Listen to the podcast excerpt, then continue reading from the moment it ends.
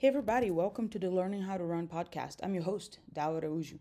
With me today, I have Maddie Heaps. She ran cross country state uh, for Idaho, and she has quite a lot of experience when it comes to running. And she's one of those that didn't always love running, but she has some really great things that she's here to share with us today. So sit down, relax, and we hope that you enjoy today's episode.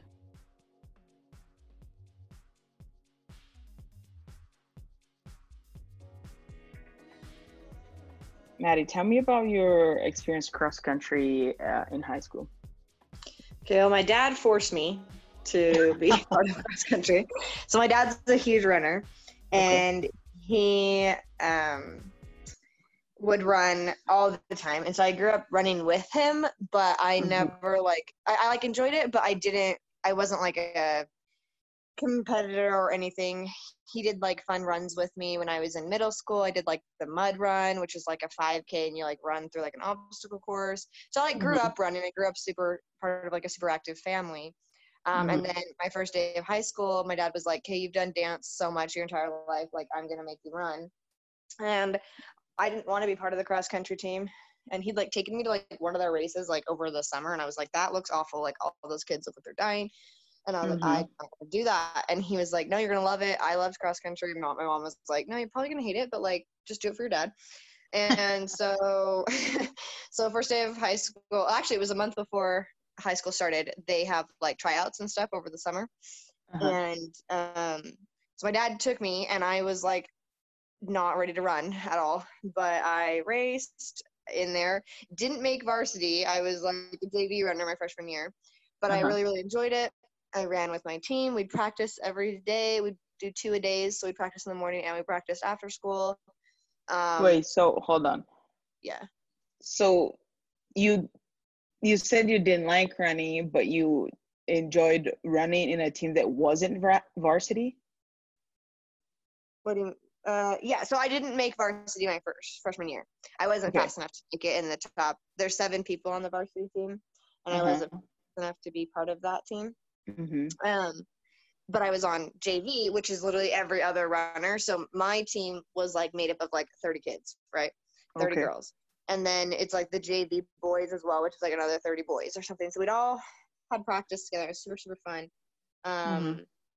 And I actually enjoyed running with them. My first meet was the worst thing of my life, but other than that, it was great.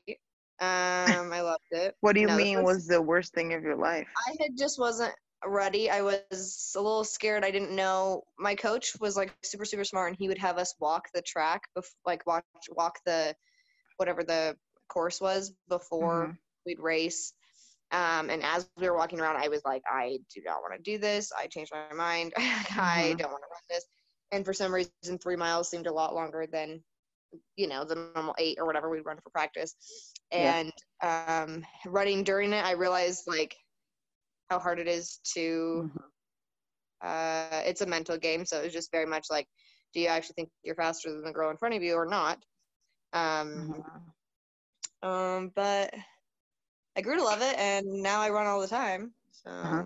and um so like if you were to be practicing for like i don't know a marathon for example like how do yeah. you start like do you start running like on a treadmill do you just start running outside like, how does that work for you? Um, so I ran a, I've run two half marathons. I've actually run a half marathon with Nike. Um, nice. yeah. So I run two half marathons, and I did one marathon with my dad. It was horrible. I will never do a marathon again. But the um, it was just too long. But um, well, I always started with I because I was a cross country runner. I ran mm-hmm. outside all the time. Um, mm-hmm. But if it's over like 50 degrees outside, I can't run outside. It just makes me sick. So mm-hmm. I'd run inside on a treadmill and I can run for hours on that. But if I was like training for a half marathon or something, I would probably get up to like three or four miles on a treadmill, you know, at mm-hmm. a certain speed and make sure I could keep that speed constantly. Mm-hmm. Um, and then I would run outside on the pavement just because mm-hmm. I run a different pace outside than I do on a treadmill because obviously the treadmill like goes the same speed unless you change it, you know.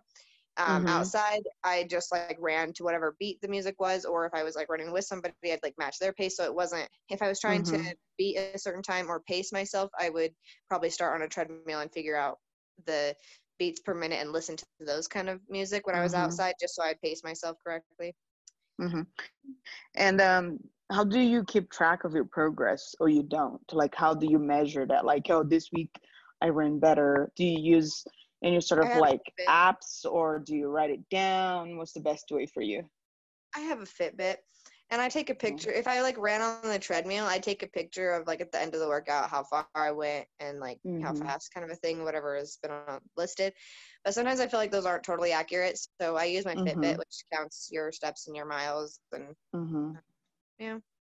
For sure. and I, And, and uh, I, and I, if I was like training for something, I Mhm. usually had a calendar that had like you run four miles this day, four miles this way, four miles this day, and then on Saturday you usually have like a longer run, so you'd run like nine. But you know, it just depends Mhm. on how you were training. So, like when it comes to like like for example, like if you had a calendar, you would plan it out. I guess you would like set goals for it. Um, how do you make like as so your goal is like it's like pushing your limits, but not like unrealistic? Like how do you find that balance for you? Um, depends on what I'm training for or like what I wanted to get better at. If I was Mhm. like, okay, I just want to be able to run further, then each day I would add, I'm going to run four extra minutes, which probably doesn't sound like a whole lot, but it is a long, like I can go Mm-hmm. half to almost three fourths of a mile in that time, you know, or whatever, depending on how Mhm. fast I was running. Um, and um, but if I was just trying to like increase distance, then each day I would be like, okay, I'm running one mile today. I'm gonna run a mile and a half tomorrow, and then the next day two miles, or I'd increase by half a mile, or I'd increase by 0.25 of a mile, fourth of a mile. Mm-hmm. Mm-hmm. That sounds great. And um, how about recovery? Do you ever feel like, like you said, you've run a, couple marathons. Like after that, do you just let your body rest, or do you like keep running and slowly just not do anything? Well, I don't know if like you've ever run a whole bunch and then you like sit down, you get super super sore.